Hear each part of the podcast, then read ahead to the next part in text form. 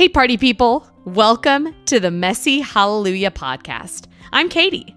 Each episode, you're going to hear me talking to one of my friends about their stories. I hope that by the end, you'll feel like you're one of our friends too. Here at the Messy Hallelujah podcast, we're all about telling real stories, talking about real faith, and getting real messy. So pull up a chair, put on your comfy pants, and get ready to get messy. hey, party people. So, today is a conversation that I am so excited to have you listen to. Today, I'm talking to Arden, who is an infertility warrior, as she calls herself, and has suffered two miscarriages. And the thing that I think is so interesting, and I'm so excited for you to hear, is that Arden has a different faith than me. And we really jump into how we as Christians can love others that have different faiths than us and how we can walk through the grief together. It is an amazing conversation. She is so wise, so honest, and I can't wait for you to hear it. So let's jump in with Arden. Hey, Arden, I am so excited to have you with us today on the Messy Hallelujah podcast. Hey, I'm so excited to be here. I'm a little nervous, but I'm sure I'll get oh. through the nerves. you know, girl, this, like I told you, I think at this point, if anyone that has listened expects me to act a fool, so you probably will look so wise in comparison to me. So you are doing, you'll do fabulous. I will see. well, before we jump into your story, just I'd love to hear a little bit about who you are, your family, where you live, all the good things. Yeah. So um, I live in, I always say small town North Carolina because if I was even to name the town, nobody would know where it is. Um, and I've grown up here since I was about five years old. I was actually born in New York. Um, my husband and I went to the same high school but didn't know each other. He's three years older than me. Um, so we live on the same road where he grew up, and we have four dogs. We are the crazy dog people. Um, and we have a son, which took us about three years to get to him. So we had kind of a long fertility journey and we had two miscarriages. But he is turning six months old this weekend, which is kind of crazy. That's awesome. But that, uh, that's my life in a nutshell, I guess. and what is, just so I don't have to keep referring to them as your husband and your son, what is your husband's name? Oh, his name is Carrie, and my son's name is Cameron. Carrie and Cameron. Perfect. Mm-hmm. Yeah. All right. So you already mentioned this a little bit, but it, you said it took you guys a little while to get to Cameron. So yeah. let's kind of talk about when you and Carrie decided, hey, it's time to start a family. What did that look like? Um, it's actually really funny and innocent. We wanted to get a new car. And so we were thinking, like, we don't want to get a small car because we want to have kids. And so we looked at SUVs and then we started talking about, well, now we have the SUV, we might as well start trying to have a kid. so it was just a very weird, like, we always knew that we wanted to have kids.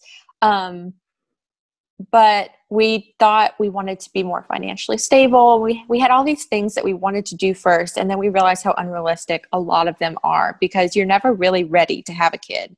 Like, even if we were financially set, I, that could be in 10 years, and I wanted to have kids before that. So we just kind of decided to jump into it. And I think that was um, February 2017. And it, yeah, people always say, like, you'll you'll know when you're ready. And i think it's like you'll never be. So just no. just never go ahead and ready. do it. Never are you. I'm not ready and we have one at home you know? So like Same. yeah. let's just just go for it. That's hilarious though. You did it backwards. Instead of buying the mm-hmm. suv after you had child y'all did it. I love that. That inspired you yeah. the suv so you well, guys started. Whenever we got the SUV, everybody asked us, like, "Oh, so does this mean you're going to have kids?" And I'm like, "That's such a weird thing because that's what we were thinking." And it's like people were vocalizing that, seeing that we got a bigger car, which, you know, I'm, everybody knows that family members kind of get into your business with, "When are you having kids?" And we were married, I think, three years at that point. So we were at the point where people were starting to say, "Okay, you've been married for a little bit. When are you going to have children?" You guys didn't have people asking you that like right after your honeymoon because we did. We had people that were like, "So when are the baby?" You didn't, girl. No. Maybe it's maybe it's a Georgia thing. You did. I don't know. Maybe it's because I'm a little bit deeper south. We had people like I feel like the day after our wedding that was like, "Awesome, congratulations, you're married. Now when are the babies coming?" And I was like, "What?" I'm still figuring out how to live with this have that. hooligan. That's so funny. Yeah. Yeah. Yeah. really. I need to figure out if I want to have kids with them. right. First, we got to get there. Seriously. Mm-hmm. Okay, so Yeah. you guys start trying. Were you expecting it to be an easy process? Were you thinking, oh, this will be no big thing? We'll try, we'll get pregnant? Yes, I thought that like this sounds so stupid and I was the most naive person, but I had no idea that there were certain days that you could get pregnant. I thought you just had sex and it happened because in school you're taught the way that you make babies is you have sex and don't have unprotected sex even once because you're going to get pregnant or you're going to get an STD. Like it, it's that easy to get those things is what it you know always seemed like. So we had sex once. I don't even know what day of my cycle. I don't even know if I was ovulating. And I was like, I'm so pregnant. Like, I thought that it would just happen after that one time. And um, I just, I was so naive and I had to learn so much about my body in the coming months. But um, I did. I thought that it would happen very easy. My mom was very fertile. She got pregnant the first month that she tried for me, and I have a brother. Um, and she actually had a miscarriage between us, but she still quickly got pregnant with that pregnancy. Um, and then I also had doctors telling me that I had childbearing hips, which now as an adult, it's very strange that people tell you things like that. Oh, wait, but, they told you um, that as a child?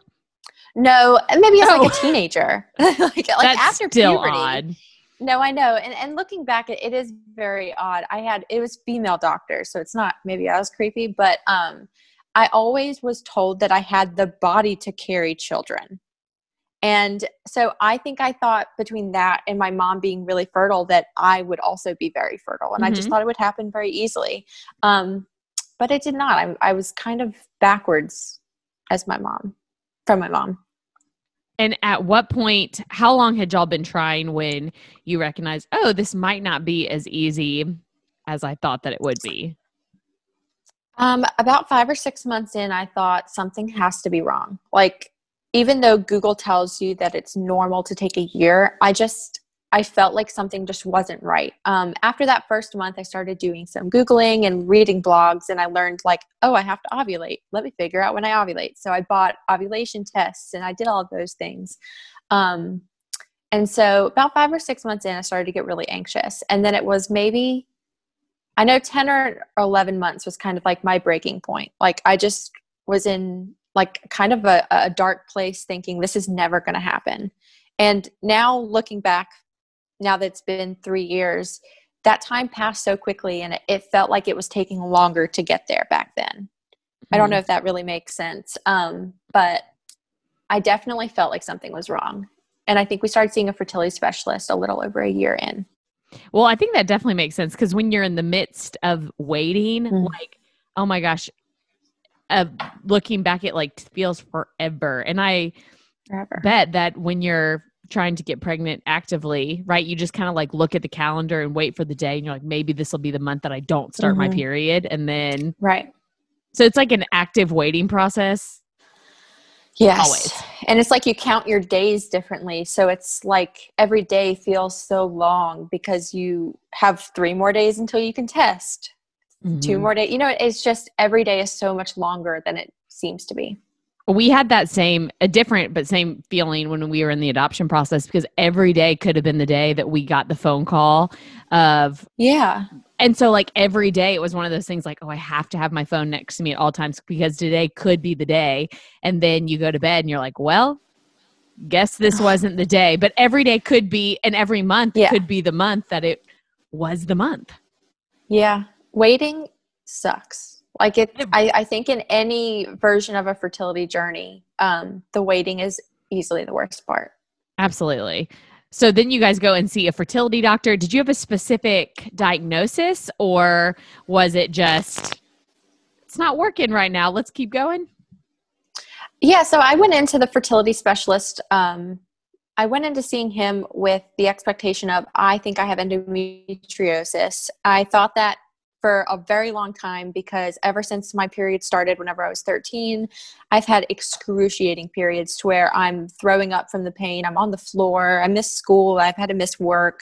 Um, I've always had very heavy and painful periods. Sex has often been painful for me, which is another symptom um, of endometriosis. And nobody ever really looked into it. Like I took it upon myself to figure out, I think this is what's happening to me. Um, and nobody wanted to explore it, which was really frustrating. Uh, another thing that I had concerns about was my progesterone. I had very, not very short cycles, but they were shorter. And um, the time from ovulation to the end of my period wasn't long enough to really get pregnant. And so that indicates uh, low progesterone. And so these were my questions going in. And I, I got kind of written off like, well, we're not there yet. You know, we don't need to look into that. And so I kind of had to take it upon myself to advocate for myself to get these answers.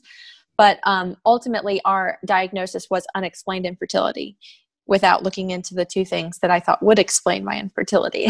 um, but after some fighting, I did get some tests for my progesterone, and we did find that my progesterone was very low. So I think at the end of the day, that was probably my diagnosis. It's all very odd with the diagnoses. Is that you are not my first friend that I have talked to that has this diagnosis as unexplained infertility. Is that not the most mm-hmm. frustrating diagnosis to me? I'd be like, that'd be like if my leg was bleeding and I went in, they were like, don't know. like I, I it still baffles me because on my paperwork it says unexplained infertility but to me it was explained by my low progesterone and my possible endometriosis that they didn't think was a big deal um, because what they said to me was you probably do have endometriosis but it's not worth doing surgery right now um, yeah so i mean it, they also agreed with me i had like a clinical diagnosis of endometriosis but it doesn't matter until you have a surgical diagnosis um, so it's still very weird to me. And I had a bunch of testing and they couldn't find anything else. So they stuck with unexplained. Okay, unexplained. Interesting. that mm-hmm. that boggles my mind that that could be like a medical diagnosis, but whatever. It's fine. Um, yeah. so you guys are going to fertility doctors, unexplained infertility, but at one point in your story, you do get pregnant. So will you tell us a little bit about that? Yeah. So, um, and I, I call myself the most fertile infertile person ever because I feel like from here on out, like I got pregnant multiple times. So, a year and a half into trying, we were about to start fertility treatment. Um, I was going to take a medication that would help me time ovulation. I was going to be on progesterone and do all these things. Um, and I made an appointment to start that cycle because my period started on the same day every single month. Um, and I made the appointment and the day comes and my period isn't here. And I'm like, my body hates me. I was just pissed. Like, I was just so mad at my body. Like, of course it would be late because I made this appointment that way I could get in at 7 a.m. before work. And um, I mean, I was just so mad. I remember I got a like I got another large coffee that day. I'm like, I'm gonna punish this body because it's just not working. Um, and something you'll learned probably throughout my story is that coffee is like my punishment for my body. Like I'll have an extra coffee just to spite my body for some reason. Um, caffeine because in fertility, like you have to limit your caffeine, and caffeine is like my drug of choice. So I love coffee. Coffee is my favorite thing. And so being told that I can't drink a lot of it whenever something goes wrong in my fertility journey, I would drink too much of it, I guess. That's hilarious. So like instead of drinking some alcohol or something yeah. to you're like I'm just going straight to the coffee. I'm glad you explained that cuz when you said I punish my body with coffee, I was like, yeah. That is that is how I reward my body every morning. So okay, that makes yes. that makes more sense. Yes. I was like, so throughout my journey, I punish my body by having a venti coffee from Starbucks. And it's like the whole time I'm just like spiting my body while I drink it. Um, but I guess it is a reward. So that's a very negative way of me of thinking of coffee. But that's just throughout my my journey. That's that's my reward for bad things happening to me, I guess. Um, so yeah, so that day I go and I get a 20 ounce coffee from Starbucks, and I'm like, my freaking period isn't starting, and I need it to start on time. Um, and it's about three days later that I realize, oh, I actually think I might be pregnant. The one month that I'm not focusing on this I actually could be pregnant. So I go to Walmart and I get a bunch of different tests. That way I can get an accurate result. I go home and I actually recorded myself for the first time. I had never recorded myself to a pregnancy test, but I was like, something is off. Um, and it said pregnant. So I naturally got pregnant a year and a half into trying. the month before we were supposed to do fertility treatment, um, we I didn't track. I had no idea when we had sex. I had no idea when I ovulated. I literally relaxed and it happened, which really pissed me off even more. Um, because isn't that the thing that everyone said to y'all too? I mean, I have had so many people everybody. that said, just relax, it'll happen. I'm like, that's the last way to get someone to let relax is tell them to relax. That's rude. Yes, it's it's so rude. And I was told that all the time. I was told my anxiety was hindering me from getting pregnant. And um from a scientific standpoint, I don't think that's accurate, but what do I know? Um, but yeah, the month that we did not track or worry about it at all, we got pregnant, and which is still to this day blows my mind. I have no idea really how it happened. Um, and so to me, I thought this pregnancy is a miracle. This is meant to be, right? Um, and so I go into it thinking like, man, this baby was just meant to be here. And um, we went in for our first ultrasound and we didn't see what we needed to see. So we started what was called what I refer to as pregnancy limbo. For the next three weeks, I was in this limbo stage because my doctor didn't feel confident that the pregnancy was viable, but didn't feel confident that the pregnancy was no longer growing. So we went in at seven weeks and we were measuring two weeks behind at five weeks, and we did not see a heartbeat. Um, we went in every week for an ultrasound in hopes that we would see a heartbeat, and we continued to see growth, but still no heartbeat. So I still, there's a lot of confusion about that pregnancy for me. Um, my doctor thinks that the baby could have had a heartbeat for a day or two and then um, passed away, but um, I should have been 10 months or 10 months, 10 weeks pregnant. Good Lord. Um, and I was still measuring about six weeks. So it was just a very confusing time for my doctor and for me. But I really valued that he wasn't quick to say, You miscarried. Let's, you know, go with one of your options. Um, he did give it some time and, and had some hope, I think, in the pregnancy. Um, so I that's i guess the the beginning of my first miscarriage and i did not want to go through it naturally. I didn't want to experience miscarriage. I wanted to schedule the D&C which is a procedure um, that you can get done um, to basically be put under and, and wake up and, and, the physical part be over right? Um, so we scheduled that for two days later because our wedding anniversary was the next day and I did not want to miscarry on my wedding anniversary.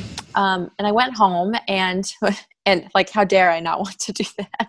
Um, I went home and uh, I actually woke up at 1 a.m. on our wedding anniversary and I learned that the miscarriage had started overnight. Mm. So I miscarried at home um, the morning of our wedding anniversary, mm. which was easily like one of the worst moments of my entire life. And at that point, did you want to have like a coffee um, martini, like or what, whatever oh. they? Well, I don't even know if they make those. I'm sure they're out there, but oh, I think they do. I'm sure they do. Um, I'm sure yes, they do. I, I did. I, I definitely, um, as I recovered from that miscarriage, I drank a lot of coffee. like a lot of coffee for me. So before we started trying to conceive, I'd have like two large coffees a day and be totally fine. Um, I wouldn't even feel like a, a caffeine buzz. And so after my miscarriage, I would have like two or three or more coffees, like just pissed at my body, right? Like I just I want to pump it full of caffeine. Um, which it's so funny to like talk about this because this is really how people like get addictions to alcohol and, and, and things like that. But I chose coffee. Um, I also ate whatever I wanted because I had been dairy free and soy free and gluten free, trying to just fix my body of, you know, whatever my infertility was. And I just, I gave up on all that. Like I just started punishing my body, and I'm I'm a comfort food eater. Obviously, um, I look towards food and and things like that to make myself feel better. So, um, yeah, I definitely punished my body with a lot of caffeine. Yeah. And how was your like faith doing at this point? Because you had just said that you felt like this baby mm. was a miracle, like it was meant to be mm-hmm. here. And then what was it like to then in turn, that feels so cruel to me that you mm. got pregnant naturally, you felt like this was a miracle. You didn't even try. And then to go into your first real doctor's yeah. appointment and be like, well, what? How yeah. were you feeling um, at this point? I so a quick thing about um, my faith is my grandma passed away whenever I was 11. So whenever I think of um, faith, I always think of her because I always think she's looking over me and I think that she has a hand in my life in, in some way. Um, and a few months before that pregnancy, my husband lost his cousin in a tragic accident. So I thought we had these two people looking over us, these people that love us so much. You know, they would never let anything bad happen to us. Um, so I felt really angry. I felt really angry at them for allowing this to happen. I felt really angry at the universe in itself because why would you give me this gift and take it away from me? Um, I, I, definitely, the emotion that I felt was anger. Mm. It felt yeah. unfair, like you said. It was cruel. It just, it made no sense. Like, why even let this child exist for a short period of time for their life to end so, it be so short? Yeah. It's just, it's so cruel. And I think the part that I love about this podcast is that people with different, we can have conversations with different faith journeys. Like your faith is different than mine, and that's okay. And to say though that the that the feelings are the same like you can sit yeah. in that and whether i say like hey i feel like god is so cruel to me or maybe to you it feels like the universe like that is the yeah. same we felt the same feelings and the same kind of grief in that yeah. in the midst of having different faiths and what that might look like. Well, and I know that we we talked a little bit before we started um, this episode, like about how I grew up in a different faith, probably than what you grew up in, and and I definitely believe in God, and I and I think that I would like to think that He's looking out for me, right? And in this moment, I'm angry, but for me, I, I'm wondering like, how could somebody that creates life create mm-hmm. a life not to let them thrive or not to let them have a chance at fighting that's kind of the way that i thought about it so i, I definitely um, I don't know, kind of rocked that, I guess, for me. Absolutely. And I think that's, I think the same conversation that we have is like, I believe that God is someone that loves us deeply. And then, but how can you let someone that you love so deeply go through something that hurts them so much? And so, yeah.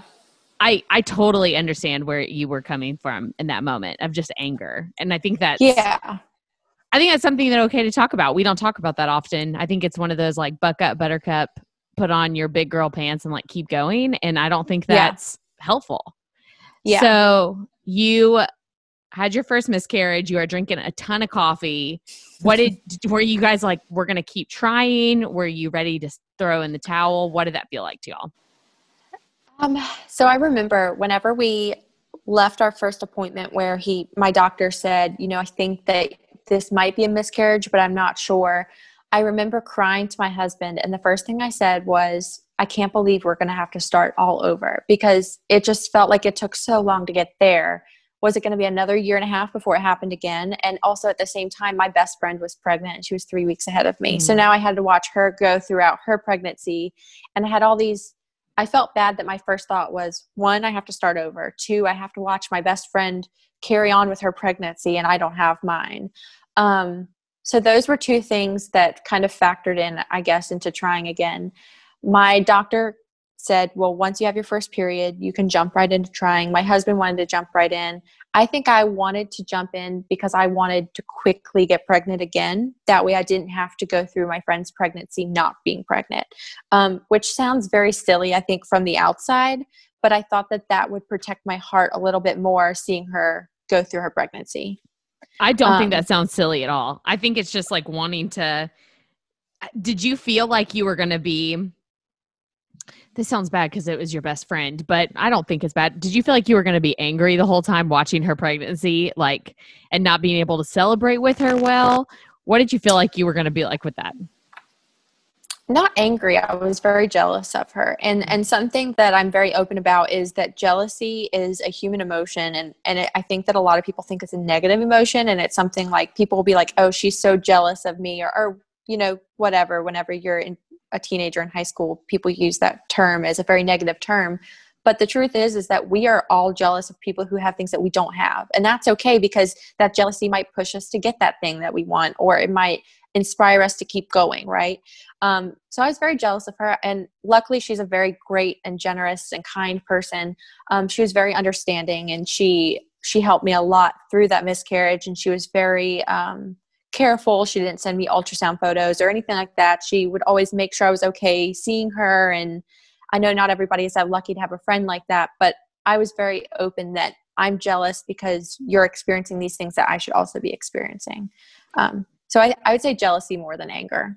Mm, and I think that it's okay when you're talking about that it's okay to be jealous. It's a human emotion. I also think so much of it depends on how you react to that jealousy, right? Like, I think. Oh, yeah. If you say you're jealous of your friend, but then you're like really awful to her and a terrible friend to Yeah. her, like that is jealousy, not in a good way. But I also think it's healing to admit that out loud of one i bet that was really healing for you and your friend to be able to have that conversation of like hey i want to be happy for you i want to celebrate Mhm. you but i'm really jealous because i want what you have and to have that honesty Right. in your friendship Yeah. And I think that's an important note. It's how you handle the jealousy that is healthy or not.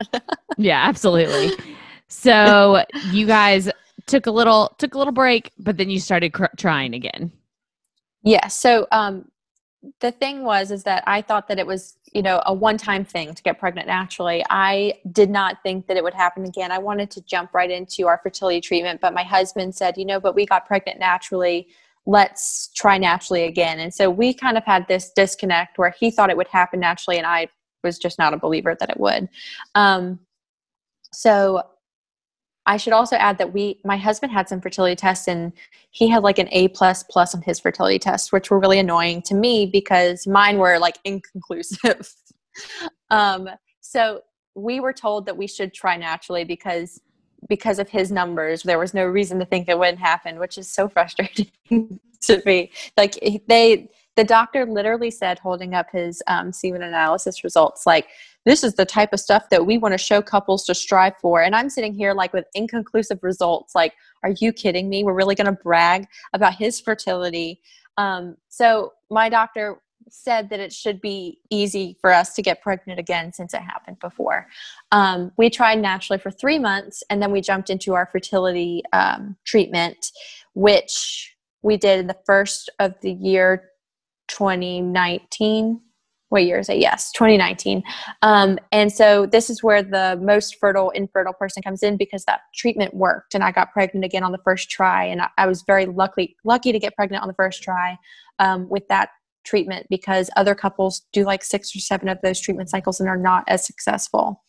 Um, so we got pregnant again, and I was extremely disconnected. I thought for sure it would end in miscarriage, and sadly it did. So I um, that was my second miscarriage within a six month span, which was really hard.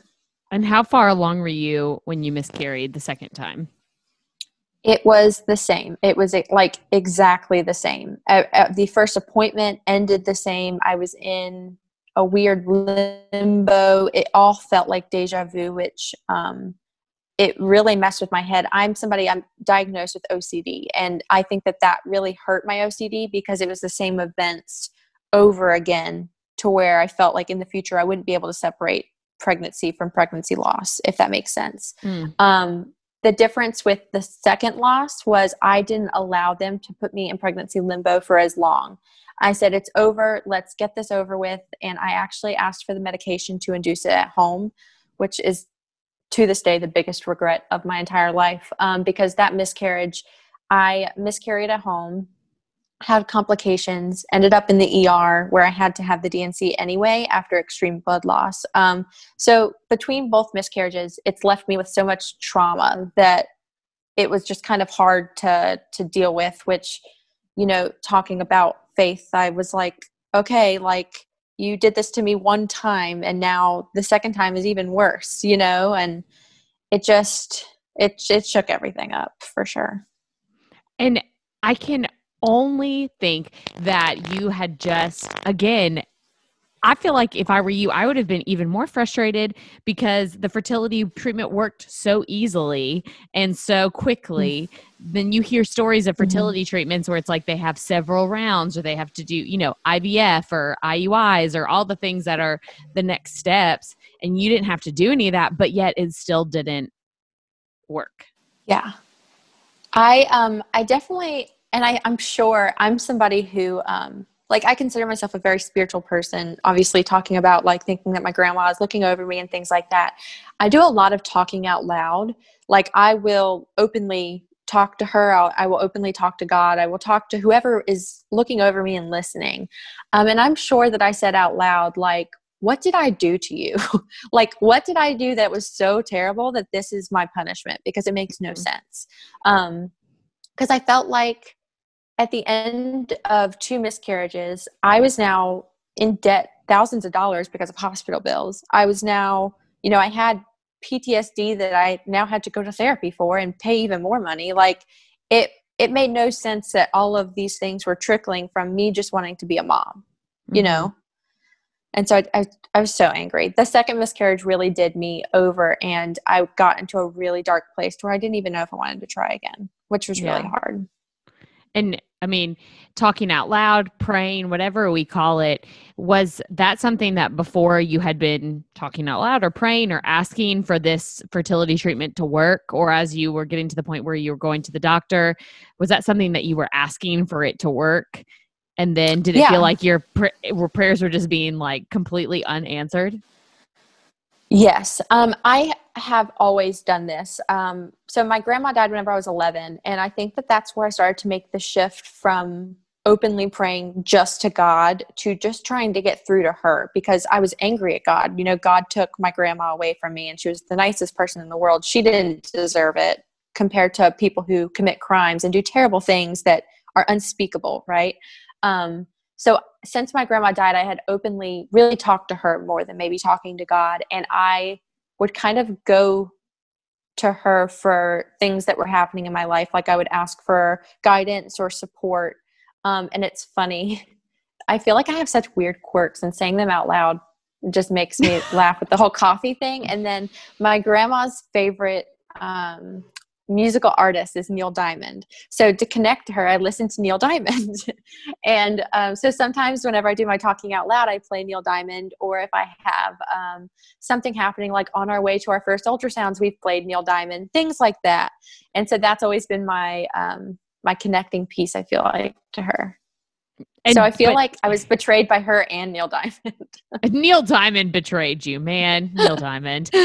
And yeah. did you even feel like after your second miscarriage, like, did it even feel worth asking and worth praying, worth talking about anymore? No, no, not at all. Um, I felt like, okay, I get it. Like, this is not going to happen. Like, I don't know what I did, but this is my punishment. I guess this is what I have to live with. And, and I felt angry. I felt confused. I felt like, is this a sign that I'm just not supposed to have this? You know, like I couldn't understand it.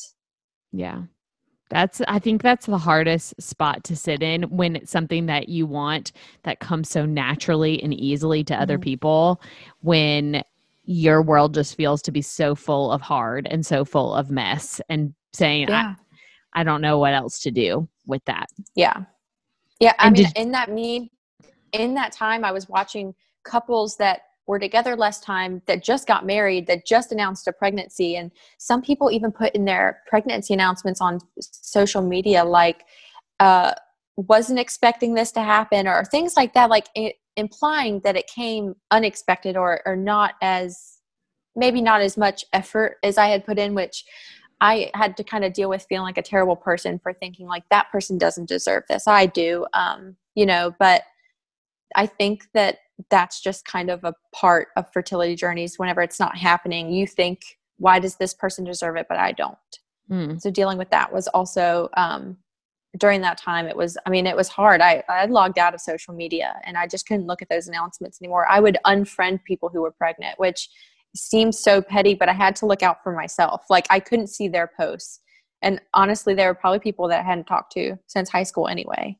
Um, so it didn't really matter. But and I don't think that's unhealthy. I think that's learning how to, you were in a process of healing and a process of grieving. Mm-hmm. And I think, as much as I love social media, obviously, I love social media. That's how I connected with you. Like, I think there's also yeah. something that is dangerous about it when you're in a part of grief because we're not really naturally mm-hmm. made to be able to connect with thousands of people on a daily basis. No. And like in no. prior to these little cell phones, we could, if we were sad and didn't need to talk to people, we could just close our door, take some time, and right process and grieve. But as great as social media is to let us, like, I love that about your process is that you use your social media now to like talk about your journey and like help others that are in the same place as you. It also really sometimes can just be hard and just having to take care of yourself and say, this is Yeah. better for me right now. And that's okay. I think we also Right. need to normalize self care. And we talk about self care like, oh, get your nails done. Sometimes self care means I'm not going to look at someone else's pregnancy announcements because that would break my heart right now. Yeah, and it's and it's learning to set boundaries for yourself and um and just kind of follow those. Like know your triggers and know how you can maybe avoid those. Um, so I always say like it's okay to mute. I give people permission to unfollow me because I know that I post pictures of my son, and some people look at that as inspiration, and some people might find hurt in that because maybe they were supposed to have a child that was the same age as my son, and I completely understand having to take time away um, from seeing those things. And so I think that it, it's also like sometimes you see on social media people are complaining about that thing that you want, which is really hard. Like Mm. people will say like, "Oh, I just can't wait until my kid goes to school because I can't think of what to do and spend time with them." And and whenever you're in the thick of infertility or you just had a miscarriage, that's also very hard. Or you might see a news article of a child that passed away from somebody being negligent and that's that's hard to swallow because why did that person have a child and you can't have one and you'd be loving and take care of them and things like that um, so i think social media is great to relate to other people but it's also a place where people can share whatever they want and you have no idea what's about to pop up on your newsfeed Right. And I think that's a super wise thing of you to say, hey, instead of getting angry at these people for posting their life or what is true to them in that moment, I'm just going to set a boundary for myself. And that's not what I'm going to see right now. yeah Yeah. Yeah. So were you guys deciding at this point after two miscarriages, you were really angry? You had had a super traumatic um, miscarriage. When did you guys decide, okay, let's try again?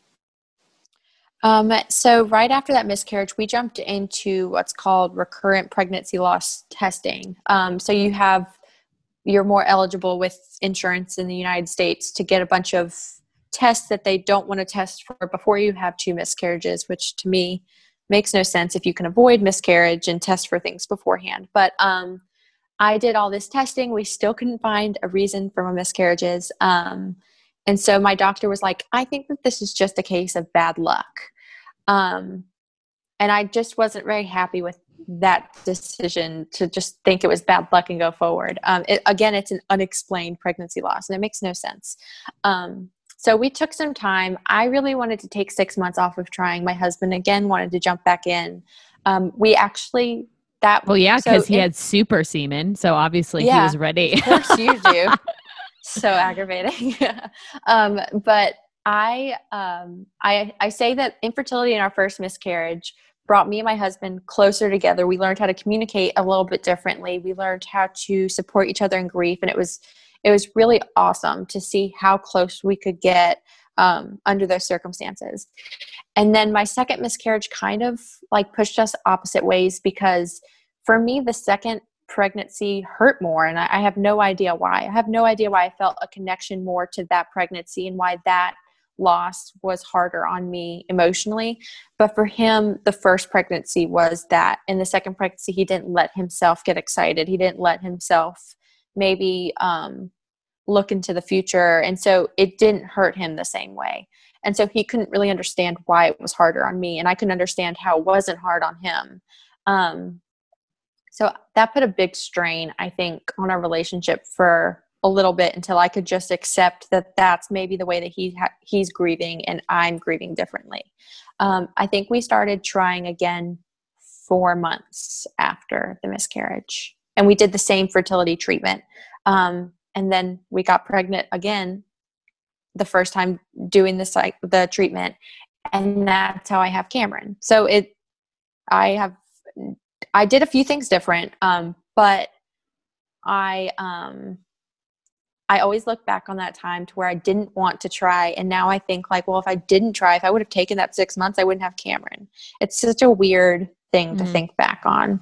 And Were you holding your breath the whole pregnancy with Cameron? Did you ever let yourself Yes. relax? Um, I had a sweet spot, like I'd say like 16, 17 weeks through 28 weeks. For some reason, the second trimester was very easy for me. I felt very excited. I felt very connected. Uh, the first and the third trimester were the hardest, and and I still don't fully understand that. Um, the first trimester, I thought that every day I was miscarrying. I had bleeding early on in the pregnancy to where I remember one day I just had a complete breakdown, and I called my husband and said I'm miscarrying. Um, I had it was a, a, a hematoma that was not affecting the baby, but it just was causing some bleeding. Um, and then it, towards the end, I just thought like my body is going to fail me at the last minute. Like there's no way I'm going to meet this child, right? Um, I think I cried for most of my pregnancy. Like I just I spent so many nights like not sleeping because I was so anxious over all the things that could happen.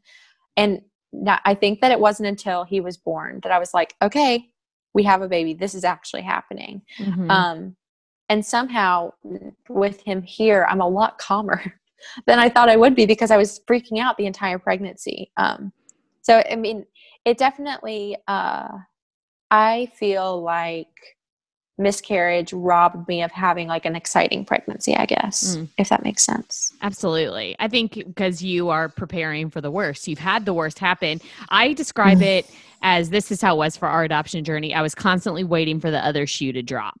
And so I was just holding yeah. my breath to be like, this can't be this can't be nothing good's going to happen so i'm going to hold my breath for the other shoe to drop. I think honestly we've been home with my son for through almost almost 4 months and i think it took us being home for at least a month or two for I, till i could breathe and be like yeah. It's going to be okay. Well and and i think that once you enter from you know from wanting the child to having the child then you have all these other things that you're worried about, right? Like you're always going to be worried that something's going to happen to them. You're always going to worry that they're not healthy or that you're not you may I don't know. There's always something to worry about. Um, but I do think that our journey to him taught me patience in a very weird way. Like even though in the moment I didn't have patience, now I do because I've seen how long things take and I I value him being here I, differently. I don't know. I can't even no, articulate that what sense. I'm trying to say. Like but. you've walked through the you've walked through the hard and you've walked through the waiting. And I think it's one of those things that maybe this wouldn't used to be the thing that annoyed you when people said, but maybe it's true. I don't know. I've never lived your story, but when you say, hey, the wait is worth it, and you can like look back on the wait and say that now, yeah, maybe it was 100, and I said, I think whenever I announced that he was born, I put that he was worth every bit of pain and every second of waiting. And people used to tell me that, and I would want to feel that. Like I wanted to feel like it was worth it. Um, and I would easily, if somebody were to have told me, look, you're going to go through two really traumatic losses, and life is going to be really hard for a while, but at the end of it, you're going to get the greatest gift. I think I would still say, okay, give it to me. Like, let me have it. I can get through it. Um, but then, as being Cameron's mom, it's hard because I still miss those pregnancies so much, and I still grieve those lives that you know didn't have the chance to be what Cameron is. And then once you have your rainbow baby, it's like I see Cameron's face, and so I can't help but wonder is this what mm. their face would have looked like? And so it's also like another element. So like it's worth it but you still miss those babies if i don't know. No that makes i'm still trying to figure out i'm still trying to figure out grief in motherhood because i always thought that once i had the baby in my arms that it would erase all of that and that's not the case at all. If anything it kind of amplifies it because now you have hormones at play and you have um, experience that you are noticing that you're missing with the children that you didn't get to meet. And I think that's what I wish in I've only been a mom for a little bit, but what I wish that people would talk more about motherhood is that it doesn't tie it up in a pretty bow. I say that Mm-mm. all the time on this podcast is like I don't believe in pretty bows. Um, and that one, I don't think we should also put the pressure on that kid. That's so much pressure to be like, you are going to make yeah. all of our grief go away. yeah. Like that's wow, that's a lot of pressure to put on a 10 pound baby. But um yeah. That's also something we as moms should talk more about is that there is going to be parts of motherhood that are not beautiful and that are sad. And that's okay and yeah. normal.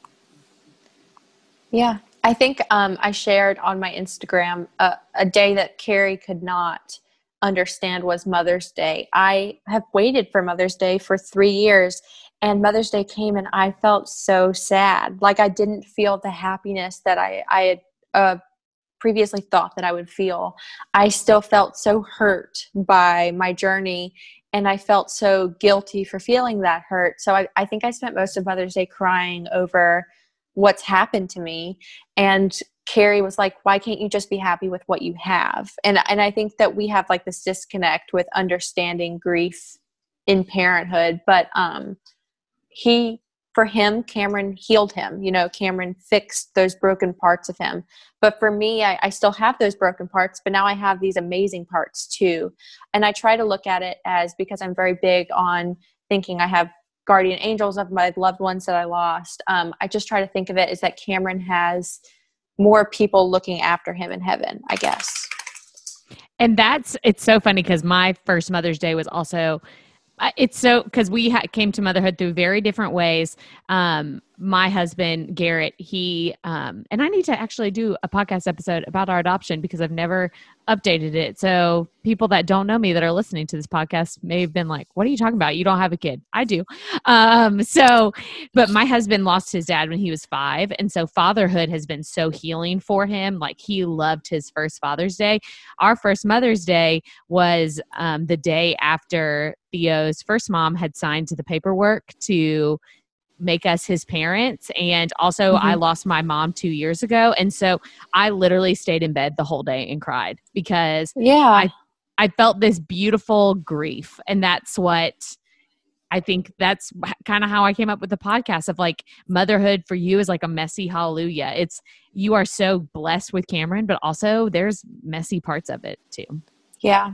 And and there's so many things in motherhood. I I say that motherhood has become like one of my biggest triggers because like there's these onesies that I bought for our first pregnancy that Cameron now fits in. And so seeing him in the outfit, it's almost like it makes me happy because I'm finally seeing a baby in this outfit, but it makes me sad because I think about how long I have that outfit for and that he's not even the baby I bought that outfit for. Mm. So there's there's so many parts of it that are like you're saying it's messy and it's confusing and I think that there's a lot of pressure on us to be healed or to be like just happy with what we I don't think that we necessarily have to be. Yeah, I agree. I think there's I guess you can be I think you can be um you can be grateful and you can be content without it mm-hmm. always being happy. And yeah. I think that's just the reality. Definitely. And I think something super interesting that I would love to ask you about that um, I think so. I am a Christian. That's how I openly I saw myself a Jesus follower. And so I think because we have different faiths and different beliefs on what kind of that looks like, but I think we as Christians are the number one um we are the people that break my rule the most of like trying to make grief okay. And so I would love if you could speak into a little bit of like if you had someone that's listening out there right now that maybe wants to has a friend that's going through um, fertility issues and they want to reach out and say something like hey i'm praying for you or god's in control. How does that feel to you as a person in the middle of the mess? Um i think that like i am such a weird like i don't know what my faith would be defined as because I find so much comfort if somebody were to tell me that they were praying for me. I think that's one of the nicest things that somebody mm. can say to me, even if I beliefs is them because they want to take time out of their busy life and think solely of me and what I'm going through and ask for guidance in, in whatever way they believe it. So I actually think that saying I'll say a prayer for you um, is really nice. I always go with like a, a, safe, I'm thinking of you because I don't know how the other person would react right. to me praying for them, no matter how I pray. Um, I think, while I think that a lot of people do think that God is in control, for me personally, because of the anger I feel at, well, if, the, if, if He's in control, why you know, would he allow all these things to happen to me? I don't find comfort in thinking that anybody is in control of anything other than myself i guess. So i think that the praying really would help. So i don't if know if you that answers or if that's like not no it does. And i think that's where my question was of like as a person of a specific faith you know, if I had a friend that maybe had a different Yeah. faith than I did, and I wanted to say, "Hey, I am thinking of you or praying for you or whatever," and to ask what would be something that would be good to hear. So to hear you say, maybe saying just something like thinking about you or praying for you is a good way. But what would be something you would not want to Yeah. hear? Um, I would not want to hear that it's just not meant to be. Like Hmm. some people say that, and a lot of people, I think, I've definitely had people that say, um, people have said to me, God is in control. Um, it's just not meant to be. You know, the baby is in heaven with Jesus. I've heard those things before, and I don't really find comfort that because to me, there's no better place for my baby than my arms, right? Like I I don't want to think that they're not meant for this world. Um, so I, I heard a lot of that, especially after the first miscarriage, and I found very little to no comfort in it because to me that just didn't that didn't answer that. That didn't make me feel better, I guess.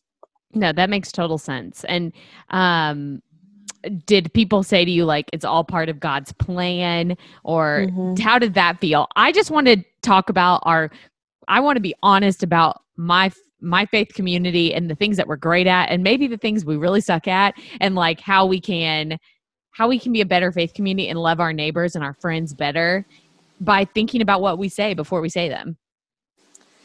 And it's it's really it's really cool to hear you say that because I always worry that saying like it's in God's plan is not helpful. I always am afraid I'm going to offend somebody because I think that there are people that think there is a plan and they find comfort in knowing it's not in God's plan, right? But then there are people who don't see it that way at all. So I definitely think it's kind of like a know your audience thing and, and know who you're talking to before you say something like that.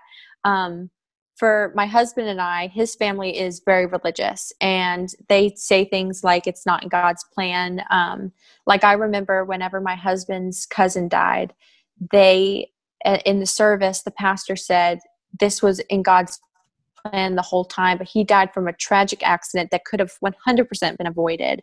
Um, so I think thinking that his whole life, this was his plan to die in this tragic way, wasn't comforting to either of us. Um, and so maybe to other people it was. Um i don't know. I think that that's really interesting. Like i i could ramble on about that but well because i find religion and i find faith so interesting because there are so many avenues and there are so many different things that you can believe in.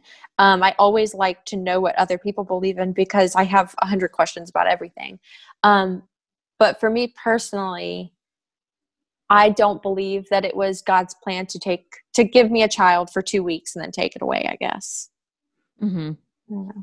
No, that makes total sense. And I think that's a great segue kind of. I'm going to do the questions a little bit backwards because that's a really good segue into the last two questions that I like to ask. If you, someone that's listening, if they love someone that's in the middle of their messy hallelujah, how can they love them well?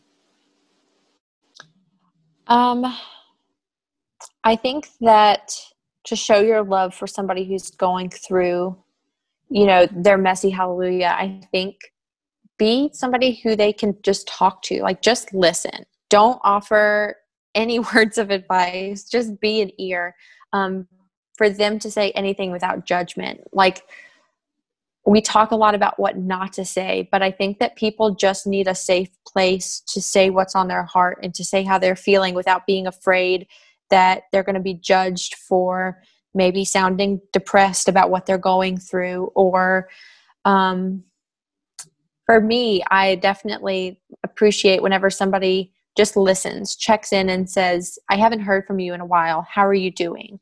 Um, especially if it's a fertility related messy spot like for me after my miscarriages people checking in weeks after instead of just the days after was very helpful so um i think communication Yeah, just be there awesome. be a good friend That's awesome. And if someone is in the middle of their messy hallelujah, maybe that's fertility, maybe it's something else. What words of advice could you give them? um well i know like if i were to tell myself in the middle of my messy spot i just would want to remind myself that it will get better like no hard time is meant to last forever. Like there has to be a beginning and an end. And one day you're going to look back and, and think, wow, I got through that. You know, I'm on the other side. And even though this is going to stay with me, it gets better, it gets easier. So I think that knowing that things, difficult times are temporary, they don't last forever is really important. Yeah, that's awesome. Well, Arden, I'm so, this was a great conversation. I love getting to learn from different perspectives and just hear more about your journey. And if some of our listeners want to connect with you and learn more about your fertility journey or ask questions or whatever, how could they get in contact with you? Yeah, so I um, I share pretty openly on Instagram. I'm at Arden M Cartret. Um, hopefully you'll put the spelling of my I name am. somewhere. That I will put it great. in there. Don't worry. it's a hard one. Um, so I share pretty openly on there, and I also have a blog called Hello Warrior, which I started as a fertility blog because in the fertility world we're known as infertility warriors and miscarriage warriors. Um, so I've just kind of created a space there where I talk about infertility, miscarriage, motherhood after those things, um, and that is hello-warrior.com. I also have my um, infertility and loss journey kind of written out in detail there. Um, I'm I try to be really responsive to DMs, so I always make myself responsive um, responsive to people who are especially going through miscarriage because my big thing is I kind of share the hard stuff with miscarriage to share the things that I didn't know going into it and things that um, could have prepared me better, like what to buy if you miscarry at home or what to expect if you miscarry at home. So um, I always invite people to DM me on Instagram if they're going through miscarriage and need a little extra support. That's awesome. That's things I would never even thought about and things you probably you don't know until you know. So I'm so exactly. glad that you're being a resource out there for some of your other fellow warriors. Well, yeah. Arden, thank you so much, girl. This was an awesome conversation and I'm so glad that you joined us. Yeah, me too. Thanks for having me. Absolutely. I learned so much with my time with Arden, and I hope that you did too. She really just opened my eyes to maybe the stupid things that we say when we're trying to help people feel better in the middle of their messy. And so I hope that you learned something today too. If you have a messy hallelujah that you would like to share with us, we would love to hear it. So you can find us on Facebook and Instagram at the Messy Hallelujah Podcast, or you can email us at messyhallelujah at gmail.com. Thank you so much for listening, and as always, stay messy.